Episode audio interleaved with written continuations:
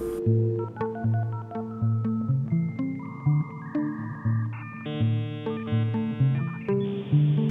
right, welcome guys to the Noise Podcast. Today we have Zeiss with us. He is coming all the way from Germany. Is that right? Yep. All right, and we have Louis as the co-host today, and uh, we're going to be talking some future sci-fi interface stuff today. Yeah. I am good excited. Stuff. so am I. First, firstly, Zeiss, Mhm. you had pizza for breakfast today. I did, yeah. Run run us through this uh, this notion. It was it was fairly simple. It's uh, cooked ham, some garlic, uh, tomatoes, and olives. nice. Yeah. Hot, hot, cold. Uh, cold, cold pizza Oh, from you yesterday. animals. leftovers. Of You course. animal. Ah, I actually really love cold Oh. pizza. Yeah, me too. It's good stuff. okay, let's dive in. Mhm, Cool, yeah. cool. All right, so uh, just as a little bit of an intro, this is a little different from some of the other stuff that we're doing. So normally we were kind of talking to product designers, we were talking to like physical apps, um, well not physical apps, but uh, apps on your phones. Uh, and now we're going to be talking about a little bit more nebulous kind of sci-fi user interface. So uh, in case anybody doesn't know, um, FUI either stands for, and I think that this is kind of debated still. I think it's either future user interface or fantasy user interface. Is that right, Zeiss? Well, that's actually a funny story. Um, so the term was coined by Mark Coleran, who is sort of one of the OGs in the industry. He did Mr. and Mrs. Smith and The Island, and uh, he's sort of the one that did uh, a lot of groundwork for what is now known as really sexy UI and not that weirdness and zoom and enhance. Uh, Yeah, and yeah. he says he says that it's fantasy user interface because it comes from your fantasy. However, the F is really interchangeable, so it can be fake, futuristic, uh, faux, fantastical, whatever you want. I would, uh, as a as a person who does that uh, in the industry, probably future. Does future always exist, or are you sort of reflective in what the Well, that- future is? What at some point? Yes and no. The thing is, uh, FUI is not just futuristic interfaces. It's not just Iron Man floating HUD stuff. It is also very simple stuff like uh, think of a TV show and there's a scene in a police station, and on a PC there's a police report, and it just looks like Windows, but it's not Windows. That's an FUI as well. Oh, so all the dummy dummy websites you see in Yep. programs and all the really uh, curious design choices that people make Exactly. Yeah. Basically, to make it look a bit fake. Yeah, anything that happens on a uh, monitor in a TV show or a movie, if you see what's happening on a monitor, it's an FUI. Were you interested in that as a, as a kid? Sort of, yeah. Um, it, it came to be. Oh God, how? I I think it was one of the first times I really noticed it was when I was teaching myself Photoshop, and uh, I was watching Battlestar Galactica, and there was the DRADIS. I don't know if you remember this, right? On the in the big battle bridge, there's the the radar that says when interceptors coming in. That's called the DRADIS, and uh, it turns out that uh, Scott Higgs and uh, Corey Bramell, aka Decca Digital, uh, did that. They did all of Battlestar Galactica, and I that's the first time I was like, damn, I I think I can do that. I, I gotta sit down and, and see if I can do that because I was teaching myself Photoshop. So I sat down and tried to recreate it and figured out it's much harder than it seems. Yeah, It looks really hard. Yeah. So I was around 15 at the time, and uh, then I uh, I searched the internet far and wide for more info on those screens. I didn't know what they were called, and I didn't know what to search for. And at the time, there wasn't really anything out there. And then a few years later, uh, I was a big into Reddit, big Reddit user. So I figured, you know what, I know how to use Reddit. I might as well do a subreddit and created RFUI so I can have a, a place where I can collect all the info and everything to do with FUIs because there was nothing else out there otherwise. Yeah, it was actually really funny. I found uh, the FUI forum and I was got so excited because there's so little info, info like anywhere on Mhm. the internet on FUI that it's like super hard to find tutorials. It's hard to find you know how people make stuff. You basically have to like figure it out yourself. There's not really many people that are teaching you how Yeah. to do you know FUI in Houdini or FUI in Illustrator and After Effects. It's like, and that's the cool part about it too, right? Like you have uh, studios like Territory that are like really really pushing it and they're doing like Mhm. incredible stuff like the stuff that they did on guardians of the galaxy Like that's like It's to me it was like fantastic. I know it like visual poetry. The way like the particles kind of like move and it and it looks like it's uh I think a lot of times generative stuff can look a little like you can tell it's generative. But the way Mhm, that they yeah. do some of their stuff with like X I don't know if they use X particles for for some of the scenes, but there's some like super flowy lines that they have that just like Yeah. man, it's I, like I I love design that I look at it and I go, how did they do that? That's Yeah. crazy because I understand the programs well enough to know like the gist, but then I'm like my brain tries to wrap around how exactly they did certain things, and I'm like that's where I get really impressed. That's where I'm Mhm. like, dude, that that's some cool stuff. Like Jace has a bunch of that stuff. You have a bunch of that stuff too, and you look at it and it's just like you're you're trying to figure out like how it's all like you know even the the tiny little like intricacies of the animation, right? Like a flicker Mhm. in. You have to look at like every like I've gone in and I've looked at frame by frame animations to see like what's actually happening there too. Especially Jace. I don't know if you look at Jace's stuff and try to break Yeah. it down. That stuff is like like the animation side of it. I don't know if he animates it too, but the He does, animation yeah. side is like it's it's so subtle. It'll be like two flickers and then like a fade on, right? But it Mhm. happens so fast, like your brain almost doesn't see it. But it's like tiny little details. I, I call that texturing. Um, it, Mm. It's just that's that's precisely uh, for Supergirl and the Flash. I I had we did a lot of on flickering and off flickering Mm-hmm. just because that's a fast, easy way to bring something on screen, and you have only half a minute time to show something. So um, uh, even even there, where I could basically just do five keyframes of different percentages of transparency on and off. Even there, I did different types of flickers for both shows and saved those as presets, just because they have so they have consistency, but also so they feel different. You both you both mentioned just just before then that you struggled to find information about this when you were Mhm. getting started. Do you think that for both of you actually that it made you want to do it more? And do you think that sort of filters out people who are half-hearted in the industry? Hmm, that's a good question. Uh, maybe it it certainly. um, I'm I, I love research. I really like digging into stuff and learning stuff, which is part of the reason why I love the FUI industry so much and working in it, because research is a big part of it. You often have to do screens for stuff that you don't know. But anyways, I, I digress. Um, the uh, the not finding much uh, was both frustrating, but it also made me want to know it more and dig more into it. And if it was easier to find, I never would have started the subreddit or my own podcast, which would have led to me being hired in the industry at all. Um, so yeah, I, think so. And uh, yeah, it, it it definitely is a barrier you have to overcome. And you were as well, because you do a lot of work on this sort of things as well. Do you find that a struggle? Do you find it or sort of drives your passion for uh, faster?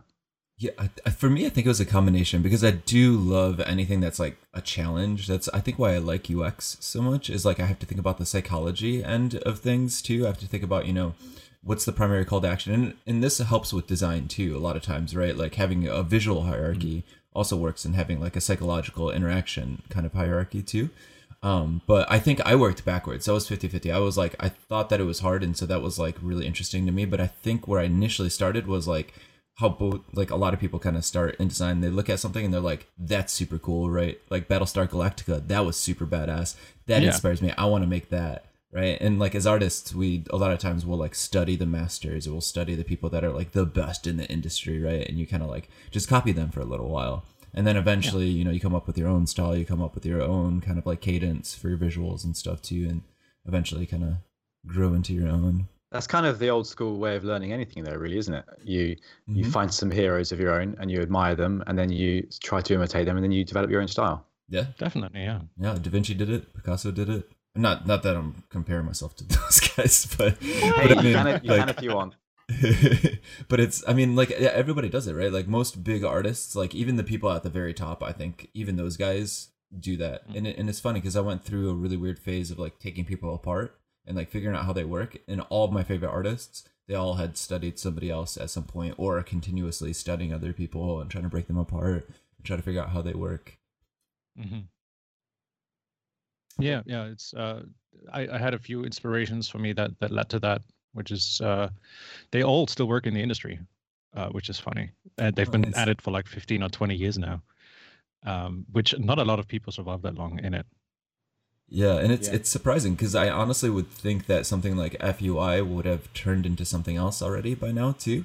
because it's such a fast moving industry that like I mean the the look of it has changed a lot. Like don't get me wrong, it's definitely changed in that sense, but I honestly didn't think I didn't think that it started as far back as it did, and I didn't Mhm. think that it would last as as long as it did because design like just goes in so many trends.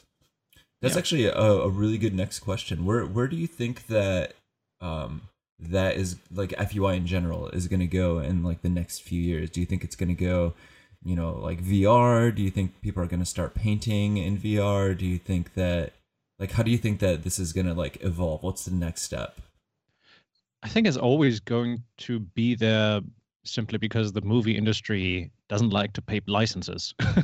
so Yeah. Big big part of it is that you that's why you fake Windows or fake Mac just because you don't want to pay that license. Mm. And uh, Mm. also uh, you want to be able to pull up stuff exactly how the director wishes it. And uh, so for that as long as there's movies being made where you see screens, I think there will be FUIs. Um, but uh, yeah, uh, I, I don't know how big it's going to be. I, I don't know if it's going to blow up more, if it's going to stagnate or fall down now. I, I really can't tell. With the Marvel movies, there's always tons and tons of screens. They have between, I don't know, 200 to 400 uh, shots of just monitors that need to be filled. Uh, so I'm not sure. I really can't tell. It's it's kind of odd at the moment, just because um, Marvel and DC drive a lot of that content. Sure, Uh, sure. A lot of that work is, is driven by those guys. It might uh, be it might be driven a lot by how independent studios progress over the next few years. yeah, especially sure. thinking about how Amazon and Netflix are producing their own content, and then you've obviously got a lot of successful people with their own YouTube channels, and whether the people put the effort in on Mhm. all these different varying studios and practices and platforms to to make it look slick and to make it look really excellent. definitely. It's actually interesting. Uh, Netflix doesn't produce a lot of stuff where FUIs are needed. Um, like a lot of the stuff. There's um, Apart from Black Mirror, Black Mirror is one. Yeah. so Um, good. Yes, it is. Uh, there is what was the other one that's uh, sort of cyber cyberpunky futuristic? Uh, they're shooting season two right now. Um, I forgot what it was called. But uh, anyways, there's there's that one, and there is uh, another show I forgot about. Um, Lost in Space, I think it is. Oh, yeah. Lost in Space is also fantastic. My buddy uh, Seth did that. Seth Molson. Um, Oh yeah. yeah. Don't actually, I'm not familiar with that name. Seth Molson. I'll have to write that down. Uh, he's he's the the big reason why one of the big reasons I am in this industry at all, and he does a lot of stuff. He he's worked on a ton of shows, and he's not very well known, sadly, but uh, he's awesome. Yeah, yeah. It's it always makes me sad when I find out about these like incredible artists and they have like no online presence. I'm like, you need to put your stuff online. Like you have so many incredible Yeah. things. Like I got one For bud sure. that's like that. He has some of like the most amazing work I've ever seen. In fact, he just recently started his own studio, and still he has like no work up. I'm like, dude, how do you even get work? Like you have to be such a badass to like get work and not have a portfolio. Like people are that into your work. That that always amazes Yeah. me.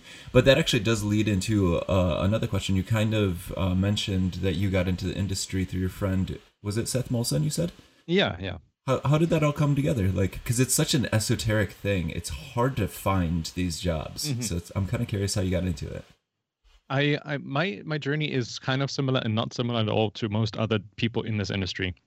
Uh, at least most other like individual designers uh, from my experience from talking to them. Um, I started out as uh, doing a, an apprenticeship as a web designer, and uh, I broke that off at some point just because things went sideways. But uh, I that's how I got my start. I got my start in, in web design, and it seems most FUI designers did that as well. They started as web designers or as uh, people working in print, and uh, it it seems to translate from there fairly well because almost everyone has has started that way. But uh, for me, it, it started after that. That- That was just my teaching point, right? My start off point. Really getting into this industry was because of the subreddit, because I posted that subreddit, and Seth was one of the first people that dropped by and saw it and, and posted a comment, said, "Hey, I did that one." I was like, "Really? You did? All right. Let me let me ask you these 1,000 co- questions. uh, he he obliged and, and answered a ton of them and brought another friend of his, um, into into the conversation and uh, then started posting his own work. And from there, more designers came and answered questions, and it was really really cool. And I figured, all right, what can I do to pick his brain but not seem super creepy? Um, so I did my own podcast thing as just so I could talk to them and, and pick their brains and find out more. And yeah. with that, I sort of made a little bit of a name for myself just because the industry is so niche that almost everybody knows everybody. Sure. Um, and when when someone comes along and does that stuff that has never been done before, then you know people get to know you. Mm-hmm. Um, but uh, yeah, Seth encouraged me. Uh, I actually flew out for Blendfest, the very first one in Vancouver, and hmm. uh, I, he let me crash on his couch. So uh, that was super kind of him, and uh, he introduced me to some more people, including Corey Brummel and Scott Higgs, like the two big oh, people that are responsible for me being interested at all. And uh, then encouraged me to write an application to some companies there and uh, see if they'd like to hire me. And I did. And uh, I was hired by a company and worked on all those DC Universe shows. And that's kind of how I got my start. Excellent. Sounds like a really tight knit community, generally. Um, I know that um, so I'm a product designer, as in digital, not physical. And yeah. um, there's just so many people doing it mm-hmm. that it's very sure. difficult to know where to start with your networking. Yeah. Mm-hmm. Whereas it sounds like for you, you almost know where to go to look to find yeah. these people. The the funny thing is that technically speaking, we're all sort of kind of pitted against each other, right? Because we all bid on the same jobs there's only so many of them. Uh, but every single person in this industry is incredibly kind and very open and super happy to share thoughts and ideas and techniques and tips and tricks and like help you get started. You just have to ask. Like seriously, you can just shoot an email and most of the time when they're not super busy, they'll reply and, and like answer your questions. It is very surprisingly true, considering I know a lot of people in Hollywood being in LA that is not the case with most yeah. people in Hollywood.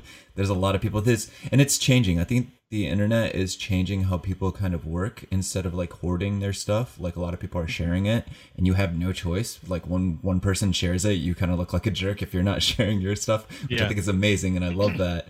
Uh, but yeah, that's kind of interesting, weird little thing that's happened in the internet.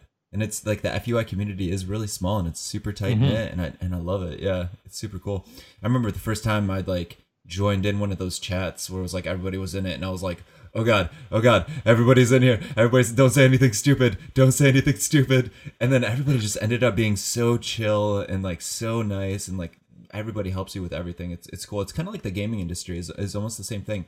Everybody like yeah. it feels like a brotherhood, right? Because like when one studio get gets hit with like layoffs literally all the other studios are like swarming in. They're like hey how can we help you? You know your coworkers are helping you try to find jobs. Like people you worked with in the past is trying to help you find a job. I've never had that experience in like the startup world. Startup world is like very like cutthroat. And it's like mm-hmm. everybody's trying to climb to like the top. Not that that's like necessarily a bad world to be in but it's like a little it's a lot more competitive in the sense that like people aren't like holding each other's hands as much. That's a weird analogy. Yeah, yeah I think there's a uh, there's a loyalty issue with startup world and designers and tech in general. And you see people, especially in Silicon Valley, changing jobs every six months. Mm. Whereas perhaps for your for your specific industry, people to be more loyal to their company and to their own practice. Mm-hmm. Yeah, well, I mean, TV TV projects and movies generally have a, a, a six month time as well uh, where it, it takes like that's about the production time of any sort of media. Uh, so it's similar, but again, it's it's such a tight little community that that it doesn't really feel like you're switching jobs. You're just sort of working on a different thing with a different set of people, and then the next time with the other sort of people. Hmm. So I got a quick question for you. Um, since mm-hmm. this is like such a niche industry, how how do you, how relevant do you think an education is to be able to do what you do? Like, do you have to go to college? Do you have to like do a lot of YouTube tutorials. Like what what would you consider like an education and FUI? Like how would somebody even start to get into something like that? FUI is basically web design combined with motion graphics. That is that is the two major categories that it consists of. You have to be able to do layout and have a good understanding of layout. Um, and uh, basically all the techniques that go into web design. But you also have to understand motion and uh, how to use After effects.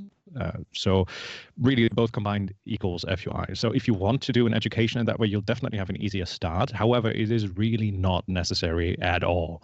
Um, you can learn these things by yourself. There's a ton of tutorials for both out there, for both cheap and uh, for you know good courses. Uh, School of Motion, for example, is a is a great resource, and uh, yeah, you don't have to. You can, but you don't have to.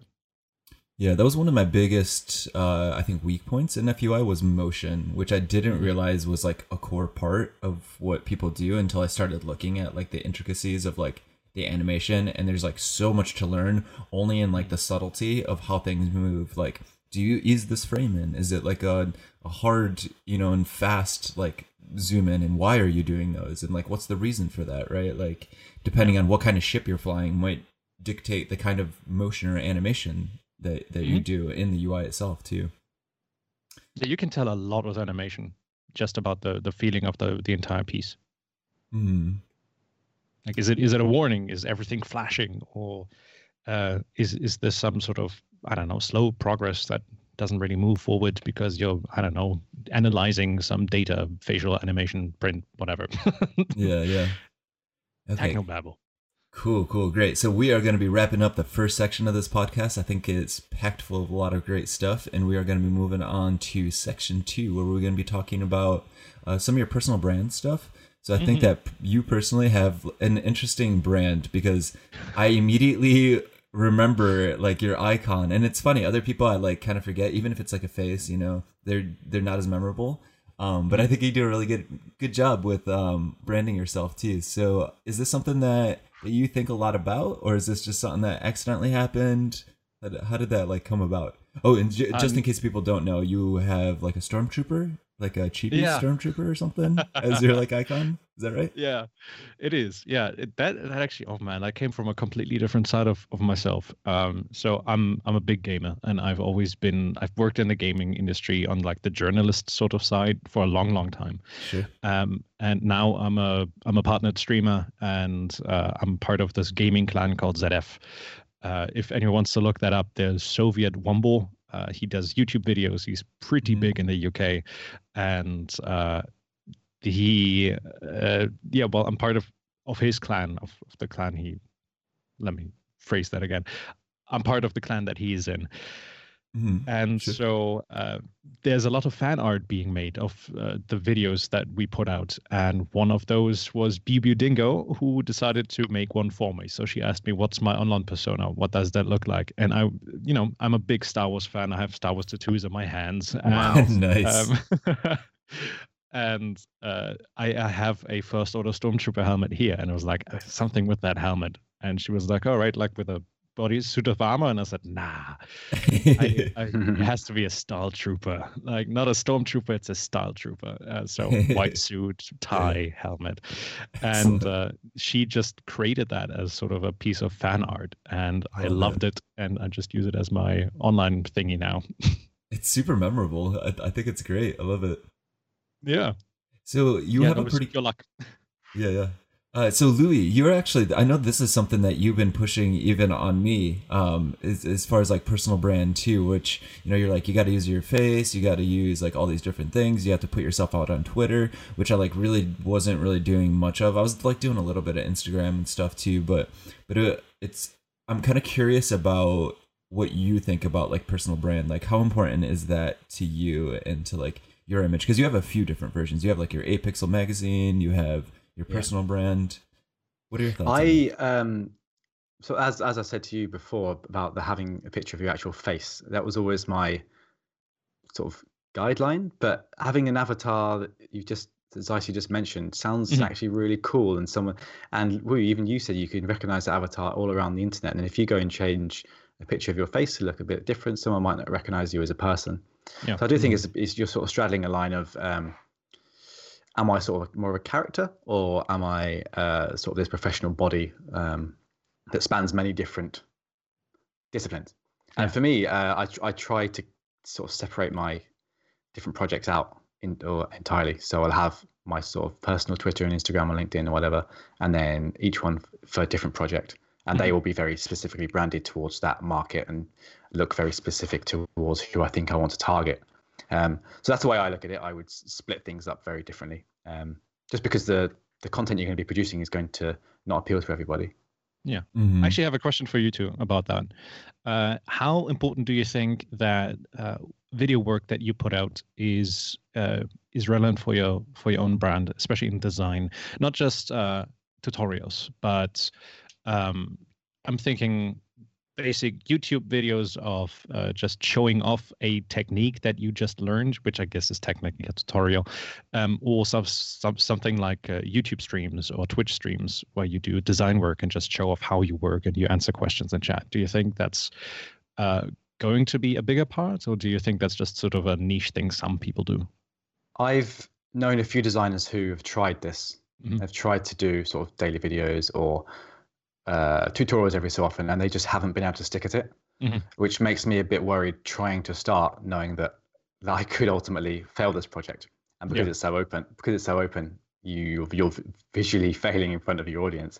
But then the biggest part is also just getting that audience. Mm-hmm. And I think that for me, it's I'm sort of driving more most of my time towards Twitter just because I find it more interesting. Yeah. And maybe one day I will pursue doing more sort of video stuff. I don't see why not. It's getting so much easier to produce that content yeah. Uh, as as we go forward. And I do think that I know a lot of shortcuts and tips and tricks and everything that would become helpful to people. It just feels a lot of time like you're swimming uh, in such a diluted sea. Yeah. That you would you would be struggling to keep afloat. Yeah, that's the thing with with video content though is you have to be persistent and I've started like several different Instagrams and the ones that I've been the most consistent on where I literally post every single day and I'm posting on the stories and I'm doing live chats, I'm doing all this stuff. Those are the ones that are like the most successful. So it's it, mm-hmm. to me it's like one of those things you have to do um, all the time. And th- let me just uh, kind of recap your question just so I make sure yeah. that I'm understanding it. So are you talking about uh, the level of quality, meaning like should it be super produced? Are you talking about like the, the the amount of videos that you make, or like should you even make videos in the first place? The last question: Should you even like consider making videos or uh, streaming? Okay, yeah. So so here's my my answer to that. I think that everybody should do what they're most comfortable with. If you can do video and you're really great on video, you should do video. If you're awkward on video and you know like you have a better you're you're a better writer. Like you should go to medium. If you mm-hmm. loved doing i don't know like podcasts and audio and you know you don't mind the sound of your own voice go do that right? Like i do think one thing i do think is that content is going to be king because the thing is is like we're living in the land of algorithms now and that means that you have to produce like x amount of things to even bubble up to the top and I've seen yep. it happen in a lot of these you know tests that I'm doing and all these different like social media things. And you have to be consistent. You have to be consistent for like a year straight before you see anything. But I yep. mean like on one of my accounts I'm getting between a million and a half and 3 million views in a single week from being yep. you know consistent every single day. Like that's that's insane to me. The the amount of attention that's there that alone tells me that in 5 to 10 years if you don't have a personal brand like in my opinion you're toast like you need some sort of online presence to to make you stick out from everybody else that's going to be doing this. And it's only going to get worse. It's going to get more saturated. I think we're we're lucky because we're the first generation of people and we were kind of like learning as we went and there wasn't really college degrees. There wasn't all these things. So there was like this natural filter but soon like everybody will be able to search literally anything. I mean if you want to do a tutorial on how to do a floating egg in outer space being shot by a laser like you're gonna be able to find that tutorial. You know what i mean? Yeah. like there's literally like everything. So i think that personal brand is going to be like so so incredibly important and people should just do whatever they feel comfortable with, right? Whether it's video or audio or mm-hmm. just mm-hmm. visual, right? Like, but you have to be somewhere. You have to be on one of those platforms producing content and showing the world kind of what you're doing. I do think that there there needs to be a distinction made between whether you're you're posting things for yourself or you're posting things for other people. And if sure. as soon as you as soon as you sort of straddle the line of I'm posting for my following, you probably start to feel responsible for how for the quality and for yep. what they're going to think of it and the the time you put into it. But then I think that could also just spiral out of control to where mm-hmm. you sort of immobilize yourself and you don't produce anything because it's never good enough. At yeah. that point, you become just an influencer, basically. Well, yeah, if that's going to still exist, or if we're all just sort of sharing the same stuff. Yeah, true. Yeah, yeah, that's actually kind of leads to an interesting question of whether um do you like produce content for your followers? So now that you're like kind of known for a certain thing, do you like to produce more of that content? Or are you more along the lines of like you want to kind of stay a little loosey goosey and be able to do like all sorts of different kinds of content too? Uh, I'm I'm someone who always needs things to change and so it always needs to be in motion and like doing stuff. Uh, Mhm. uh, so I, I i i can't really do that. Like I, I would abandon it eventually so i don't even start. I just do sort of things as i feel like doing them.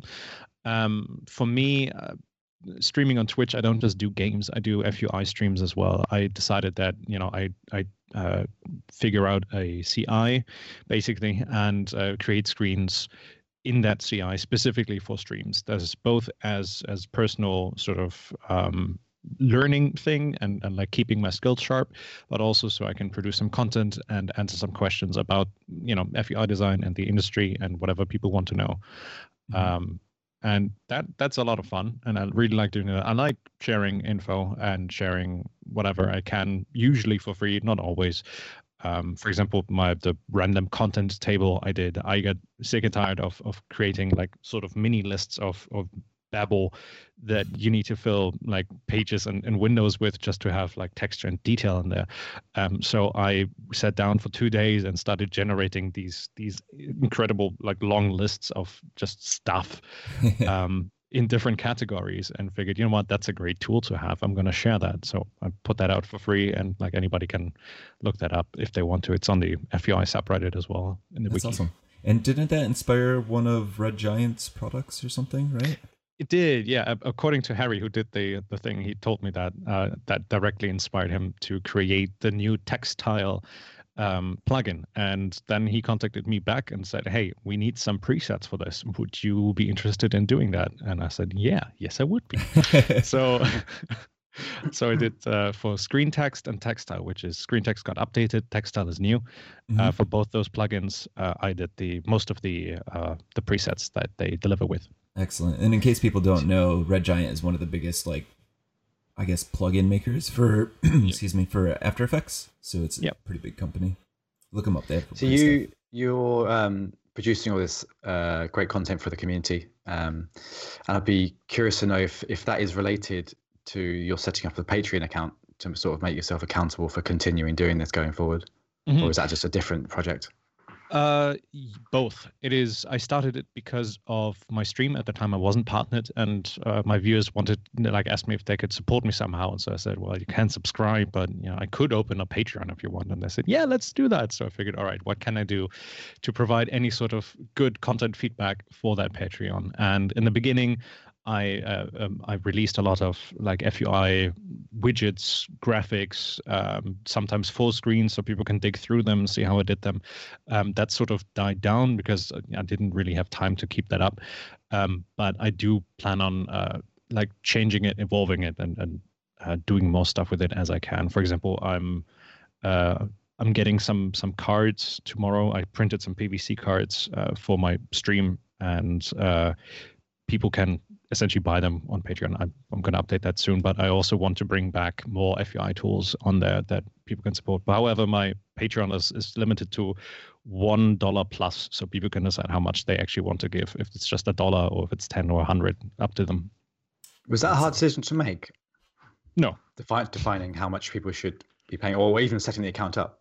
Um, well, yeah, in, in, imposter syndrome is always a problem, I think, especially in, in this industry, and it's no different with me. Uh, so defining the the prices I have in the beginning, I had different tiers, and I was like, okay, well, I guess five and ten and fifteen and whatever else, and I really, really struggled with that. It took me like a week to set that up. So in the end, I always felt like I couldn't provide enough stuff for the amount of money some people decided to pay and uh, so I just got rid of all the tiers and said one dollar plus you decide, and I'm good. Nice. Yeah, I think that's a pretty smart approach. I've always wanted to do something like that, but I never felt like I gave enough value to anything. Yeah. Though I think that's, I mean, this year has been kind of like the year that I've been trying to change that too, where I'm like giving out more things because there's so many people giving things out in this industry. Mm-hmm. Like you have Ash Thorpe and you have like even Jayse with his uh, like email list. He kind of goes through and like explains his process and stuff. And it's like stuff like this, you literally had to work next to people to get this information way back in the day, right? And like now we're lucky enough we have the internet so we can like connect with these people and they're, you know, already sharing stuff like that too. Which I don't it's it's like a really amazing thing that's happening in general right now. Is like people are just mm-hmm. sharing their secrets. And it's it's so incredible. It's so cool. Like you literally don't have to be in Hollywood anymore to know this stuff. Do you Obviously. both think that people? Do you both think that people should be charging for their? No, well, freebies is obviously counterproductive to that phrase, but do you think people should be giving stuff away for free, or do you think people should be valuing their own work? I think it's both. Personally, I think uh, there's there's certain things like basics uh, or just really quick tips that you should give out for free, uh, just because it helps the industry, pushes everyone forward, uh, and uh, only mostly good things can come from that, in my opinion. But stuff like more in-depth tutorials, more uh, in-depth knowledge, uh, I think it would be valuable to value your own time basically and uh, charge a little bit for it maybe not like hundreds of dollars but uh, you know a reasonable price for people that just get started might be able to afford that and uh, maybe they come work for you one day Yeah. the way I look at it is that uh, if you give something away for free, you might be able to reach more people. Mhm. But if you give something away for a cost, you might be able to justify your time, and you need to balance that based off what your ultimate goals are going forward. for sure And I do, I do struggle with that. Mm. Even when you're writing articles on Medium and it says, "Do you want to put this under the paywall?" There's always a little flicker of, "Is this the right thing to do?" or Mm. "Am I worth that, that money?" Yeah, yeah, totally. Uh, so, what I have a, a selfish question because I'm kind of curious about this, and it's always been a dream of mine to like someday like work on like movie UI. So, can you talk a little bit about how like what your experience was like to do this? Because I mean, like most kids, I think growing up, superheroes were like like they were almost cooler than firefighters you know what i mean like Yeah. they were out there so like to be able to design for something like that it had to have been such an incredible cool experience that you're now like adding to this universe of like superheroes like can you talk about that a little bit Sure, it is. It is. It is absolutely exactly what you said. It's. It's always like my. Oh my God. I'm. For me, it always felt like I'm designing. I'm. I'm coming up with the pad from Star Trek, which is eventually going to inspire the iPad. Uh, right. You. You invent the future. Uh, sometimes you have to come up with with software that doesn't exist. For example, I had to. There was a, a Muon detector in the Flash.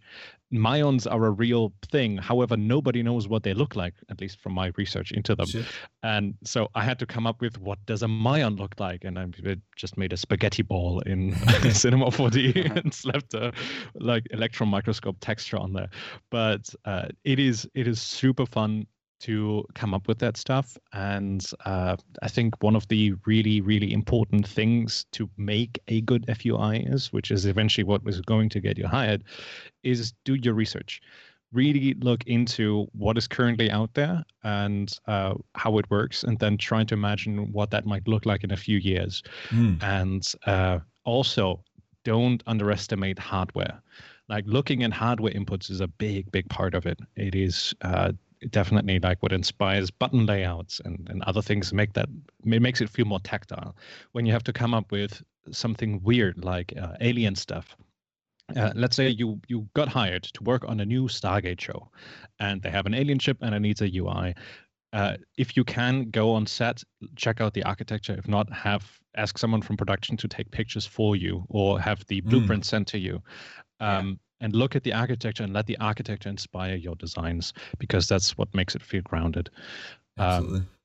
yeah so uh, i think just just go nuts go with whatever you feel like don't don't feel like you are bound by what is currently out there but do look at it and take pieces of it that you like and just evolve it from there Yeah, so there's obviously many facets to what you do, um, and that must be quite difficult to define to other people. So I'd be curious to know what your elevator pitch is for what you do for a living.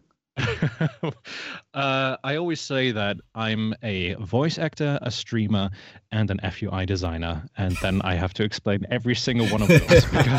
here's here's three super esoteric things. yeah, Sit down. You're gonna have to you're gonna have to be here a while. you might want to drive up and down the elevator. Let's see. Um, no, it's uh, FUI design. I always explain is anything and everything you see on a monitor in a TV show or a movie. If it happens on the monitor and you see what is happening, that's an FUI. The uh, the Iron Man heads-up display, that's an FUI. Uh, hacking into the Pentagon, that's an FUI. Zoom and enhance, that's an FUI. And at that point, everybody kind of understands this. Oh yeah, right. Okay, I get it. There's a really great YouTube video on the zoom in and enhance. Yeah, I know. Have you seen it? I'm guessing that's what you're referencing. Super Yeah. funny. I've got uh, just one more question for me, uh, Yeah. directed at both of you actually. Who are your heroes in the industry? Say, so you go I'll first. go. I'll let you go. f- Oh, okay. Uh, um, uh, Decca Digital, who just exited the industry. He was one of the the longest working giants in it, uh, who's also known as Corey Bramell. He's now working at Microsoft on their HoloLens. Nice. Uh, funny yeah, enough. So it. from FUI to real FUI, so to speak. Um, then Scott Higgs, who I believe is still in the industry, who was his partner for those 15 plus years. Uh, Jayse Hansen, definitely. He uh, part of the he's one of the people that did the Iron Man 2 HUDs, um, Enderman, no, not Enderman, uh, Ender's Game. So many others. Uh, Eugen Blake, I've never had the pleasure of talking with him, but he does incredible work. Territory Studio, of course, you've got to mention them. Blind and G Creative as well, those three big companies. Mhm. Um, And- So just a, just a few then. yeah, just a few. I it's basically anyone that works in the industry. Um, I feel like you're making an Oscar speech. You're like, don't forget anybody. Don't forget anybody. That's what it feels like. And Chris Kiefer. Chris Kiefer did the Westworld UIs. oh, Yeah, very dude, nice. that's so good. So good. I love the Westworld UIs. They're like grounded in reality too, which is really interesting. It's hard. In fact, I think there was a little conversation going on about that, about like the ones that look a little bit more realistic are harder to do because you Yeah, can't yeah. just like totally willy nilly just invent something. It has to be grounded in some sort of like real UI, which immediately intrinsically makes it like more boring. So now you have to like spice it up more, right? Yeah. They also take longer to make, incidentally, just because It's you have to get the details right. Sure, sure, absolutely. Awesome. All right, so I think that we kind of covered pretty much everything that we wanted to cover in this podcast. I think it was a super great podcast. I don't know Yeah. if either you have any more questions for for anybody else. I think I'm good right now. I'm great. That was a that was a lot of fun. Yeah, Thank you for for sure. thank you for coming on. Thank you your for having me. Your insights uh, are going to go very far.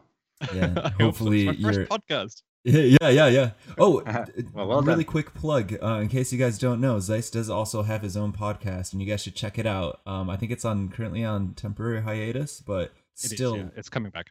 Great, great, awesome. You guys should definitely go go look it up. We're gonna put it in the links to the or in the notes. Uh, we'll put the link in there so you guys can kind of follow it and check out his podcast. He basically goes and interviews like all the FUI giants. So if you guys like this episode, you guys can jump over to his podcast, subscribe to his podcast, and then you get tons more information. So Yay. yeah, yeah. And obviously, we'll be linking all of his other stuff too, like his Twitch channel and the infinite amount of other things that he does, like his ArtStation and all that stuff too. So Yeah. check the links below. Uh, you guys will be able to find all of his information, how to find his social, all that good stuff. Be able to to bug him a little bit, ask him some questions. He's a super nice guy, so I'm sure he would be a okay with that. Yeah, for sure. I'd, I'd be happy to answer any questions. Excellent. Great. Cool. Cool. All right. Well, we'll catch you guys on the other side. Thanks so much for joining us today. Thank you. Take it easy. Thank you so much, guys. Peace. All right. Thanks so much for listening, guys. I hope you enjoyed that one. We just wanted to ask you one quick favor. We work crazy hard to bring the guests on and all the work that goes with it. We only ask you two things. The first one, if you aren't already subscribed, please hit that subscribe button, whatever platform you're using. We're pretty much on all the platforms. And second is to just share it with somebody you think would enjoy it. That's all. It would mean so much to us. Thanks, everybody. Peace.